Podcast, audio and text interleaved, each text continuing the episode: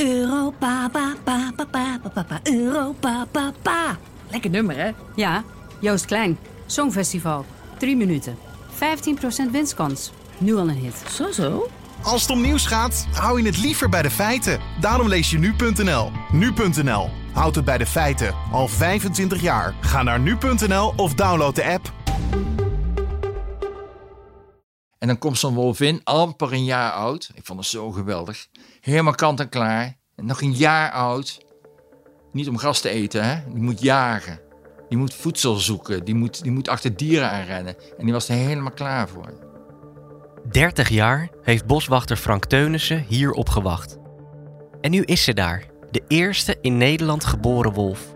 Uit een nestje dat in 2019 op de Noord-Veluwe werd geboren. Sinds het moment dat hij haar zag op de camerabeelden, blijft hij haar volgen. De beelden geven een mooi inkijkje in het leven van een wolf.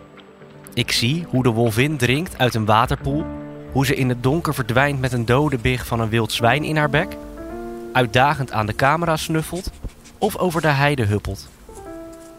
Als Franks dochter de beelden ziet, geeft ze de wolvin een naam. Dus die zei van eh, Tosca met een K.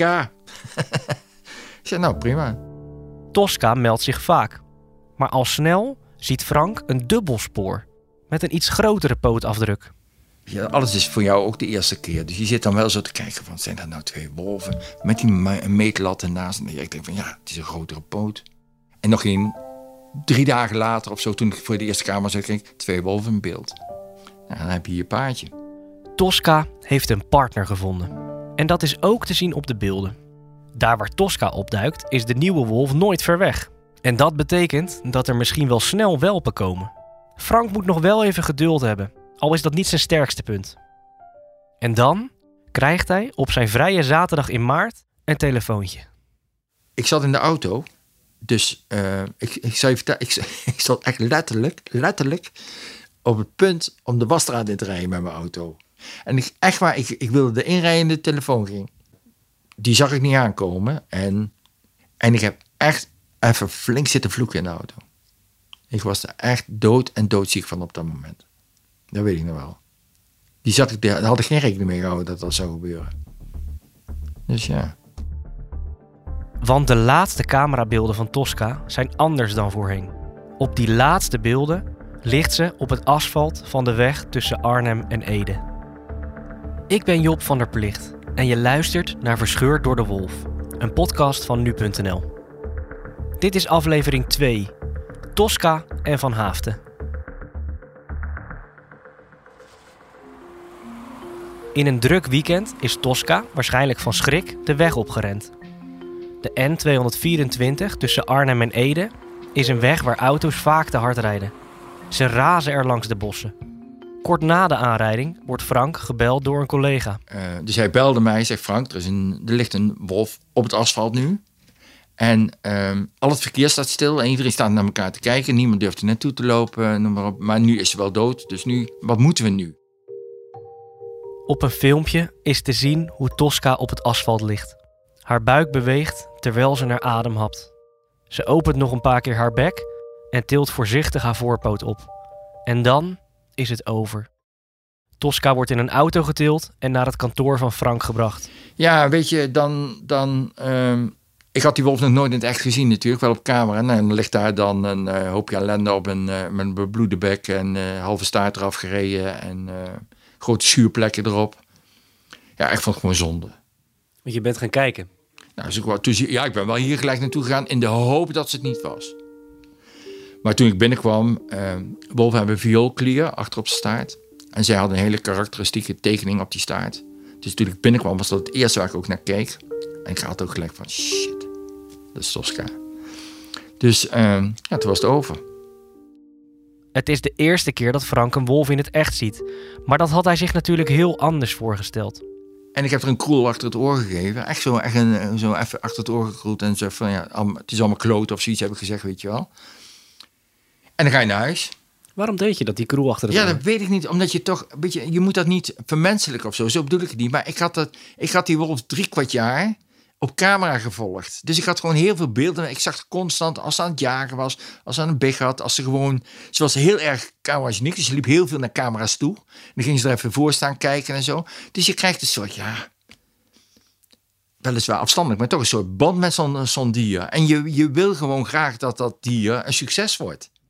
Frank blijft in de weken erna het achtergebleven mannetje volgen op zijn wildcamera's. Zijn vriendin geeft ook hem een naam, Van Haafden, vernoemd naar een hoogleraar die veel onderzoek deed naar de wolf.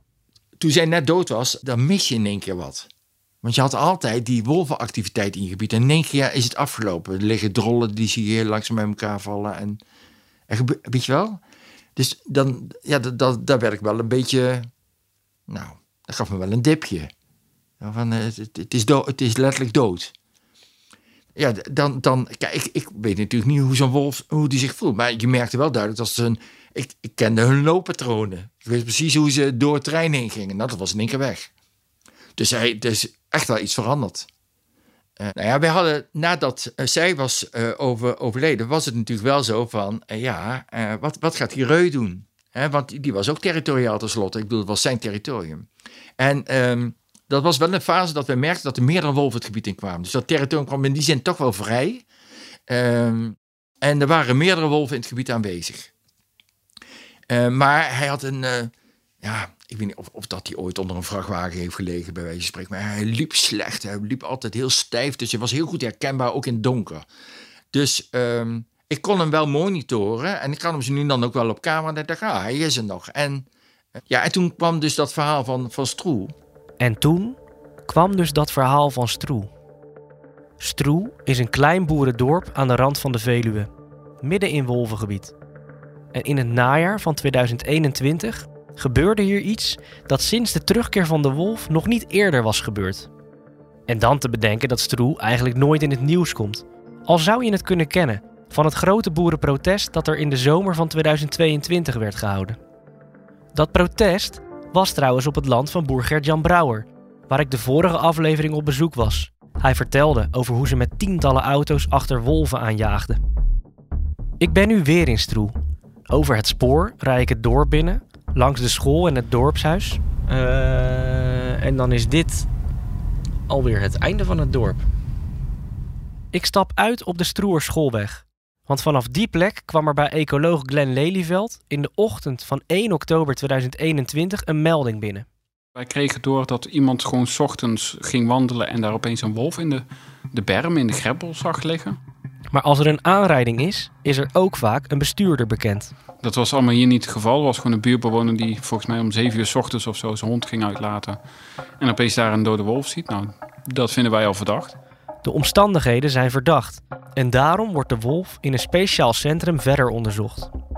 Nou ja, wat, wat bekend is uit sectie is dat er eh vuil spel eh, gepleegd is. Dat die wolf daar op een niet-natuurlijke wijze is terechtgekomen. Eh, en op dat moment is het balletje gaan rollen, is gelijk de politie verwittigd. En politie heeft het volledige onderzoek overgenomen. En dan eh, ga je naar een hele andere situatie natuurlijk. Dan heb je het over een misdrijf. Nou ja, dan gaan hele andere radertjes lopen. En het politieonderzoek loopt nog steeds. De wolf blijkt te zijn neergeschoten. En dat is strafbaar, want de wolf is een streng beschermde diersoort. Er staat dan ook jaren celstraf op. Dit doe je niet zomaar. En daarom ben ik deze ochtend op de Stroer schoolweg. Omdat ik wil weten wat daar precies is gebeurd. Ik pak ondertussen even Google Maps erbij. Eh, even kijken. Het is een afgelegen weg, net buiten het toch al rustige dorp. Dan is het hier, ongeveer. Hier stopt mijn, eh, mijn pin van Google Maps. De weg loopt parallel aan het spoor. En een paar meter naast de weg ligt een diepe greppel. Dus hier is het. Nou. Daarin lag de dode wolf, half verscholen, zijn kop nog net zichtbaar. Wat me direct opvalt, is dat het een gekke plek is. Want het lijkt me dat als je een wolf doodschiet en hem wil verbergen, dan begraaf je hem diep onder de grond. En als je een statement wil maken, dan doe je dat duidelijker. Dan leg je een dode wolf niet half zichtbaar in een greppel, maar eerder op een schoolplein of voor een gemeentehuis. En ik denk dat als je tegenstander bent van de wolf en je hebt er een doodgeschoten, dan ben je daar ook ergens trots op. Dan vertel je erover tegen vrienden in de kroeg. Dus wat is hier gebeurd? Ik zie een oude boerderij. Achter het raam staat een vrouw. Ik besluit aan te bellen. Dag mevrouw, goedemiddag. Mag ik u wat vragen? Anderhalf jaar geleden is er aan deze straat een wolf gevonden. Wat weet u daar nog van?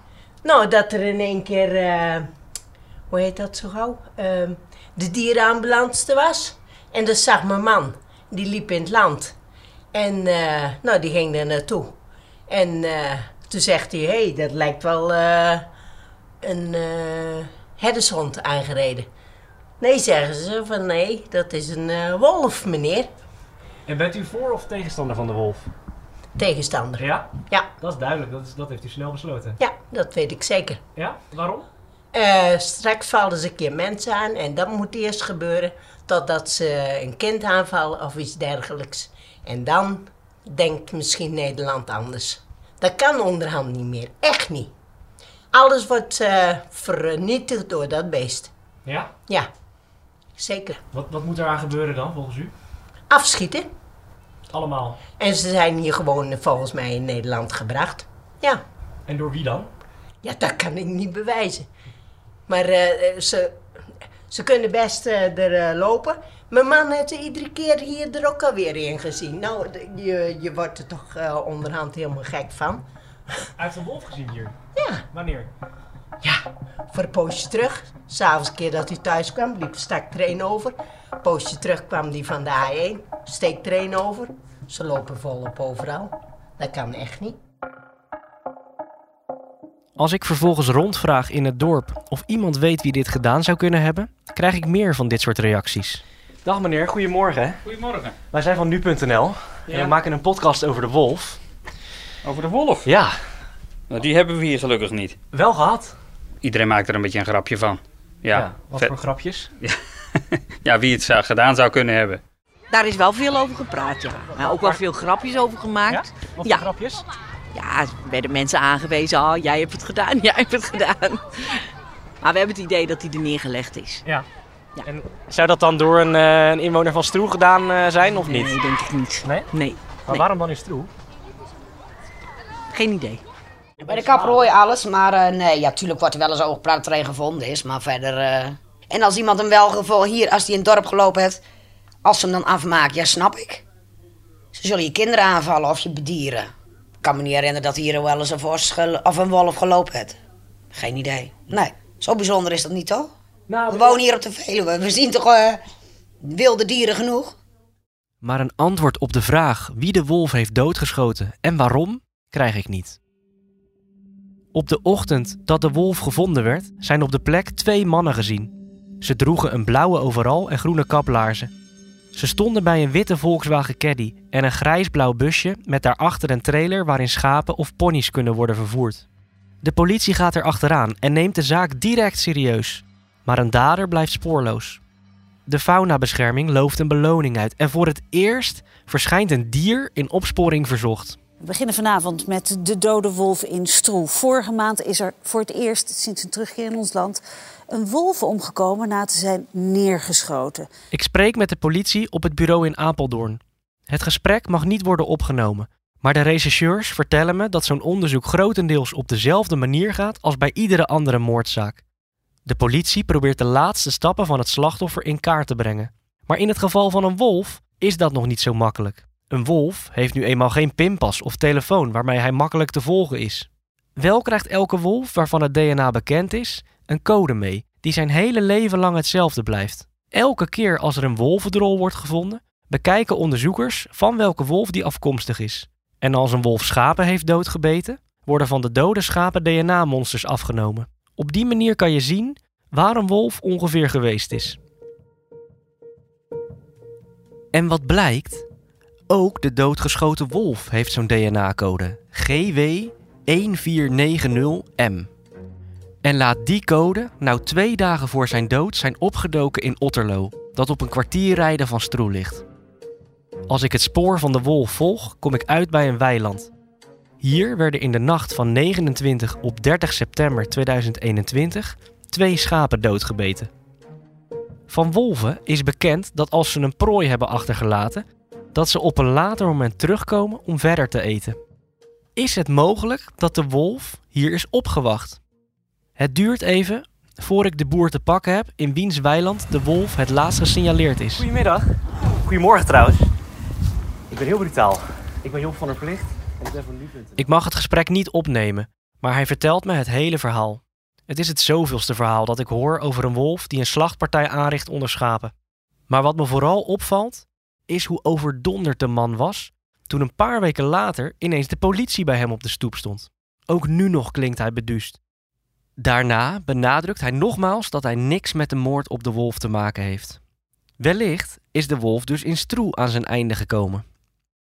In de vorige aflevering vertelde ik al dat in deze omgeving boer Gertjan Brouwer een van de grootste tegenstanders van wolven is. Hij jaagde zelfs achter de wolf aan. Uiteraard heb ik het hem gevraagd, maar ook hij vertelde me dat hij niet weet wat er met de doodgeschoten wolf is gebeurd. Maar toch is er iets geks, iets waar ecoloog Glenn Lelyveld me al eerder op wees. Waarom was deze wolf in Stroe?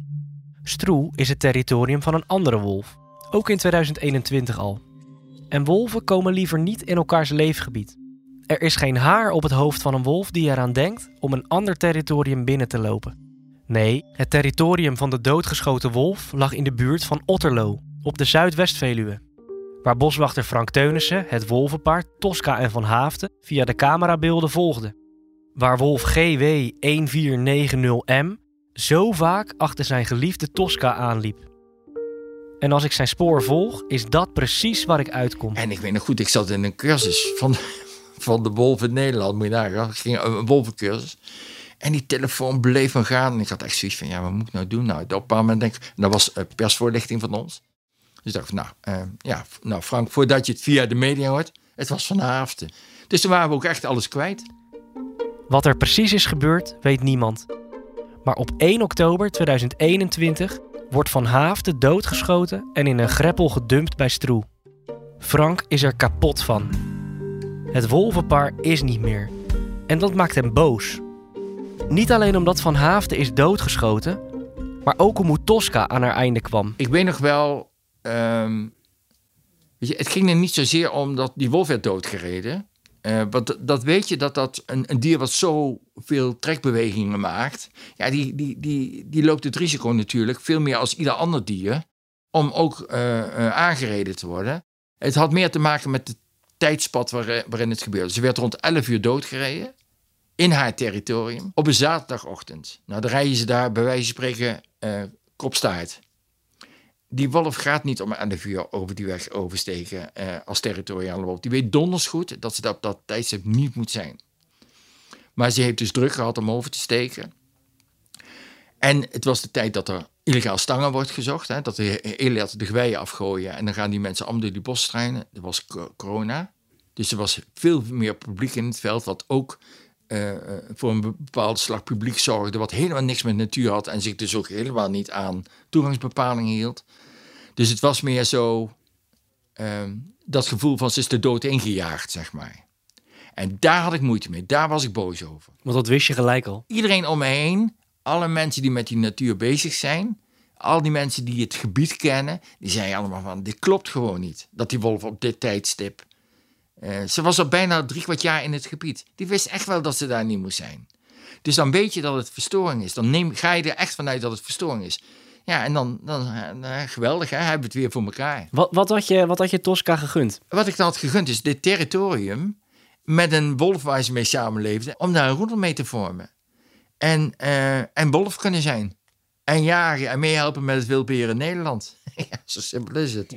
Gewoon waar een wolf voor is. En kijk, um, dat zie je nu wel. Um, kijk, je kunt een individuele wolf kun je doodschieten, of hij komt voor een auto, of hij wordt onder een kul argument wordt hij alsnog afgemaakt of wat dan ook. Die wolven zijn er. Die wolven gaan niet meer weg.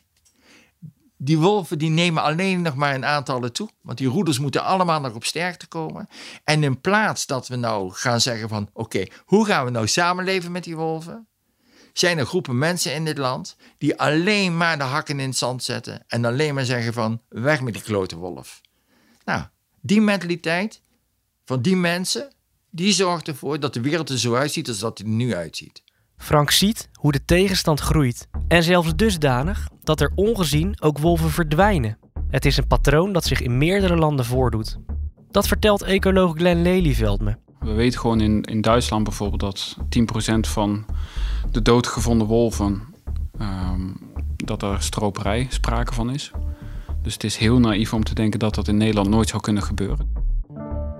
Het merendeel van deze wolven wordt nooit gevonden, behalve dus in Stroe. Waar komt deze weerstand vandaan? En waarom zijn er mensen die het heft in eigen handen nemen en de jacht openen op de wolf? Dat onderzoek ik in de volgende aflevering. De volgende keer in Verscheurd door de Wolf. We wijzen maar naar Europa, want ja, hij is de hoogste beschermde status. Ja, flikker op. Wij zijn Europa. We, zit, we zitten met een probleem. Ja, het leek alsof mijn familie dood was of zo. Ja, klinkt misschien als een watje, ik weet het niet. Maar het is, ja... Iets is er gewoon niet meer wat je vorig jaar nog op de aarde hebt gezet... of twee jaar geleden hier op je eigen boerderij. Ik bedoel, dat, dat, dat komt vanzelf een moment, dan, dan knap je, denk ik. Verscheurd door de Wolf is een podcast van nu.nl. Presentatie en onderzoek zijn door mij gedaan, Job van der Plicht. Productie en regie waren in handen van Marieke de Veer. Eindredactie door Frank Brinkhuis en de mixage deed Marius Kooi. Vind je dit een interessant verhaal? Abonneer je dan in de nu.nl-app op deze podcast en krijg een melding als de volgende aflevering online staat. Ik ben benieuwd wat je van de podcast vindt. Reageer op ons reactieplatform Nu Jij. Heb je tips of vragen? Stuur dan vooral een mailtje naar job.nu.nl.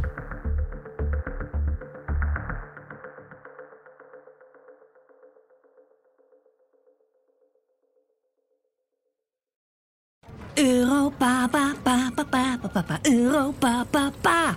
Lekker nummer, hè? Ja, Joost Klein. Songfestival. 3 minuten. 15% winstkans. Nu al een hit. Zo, zo.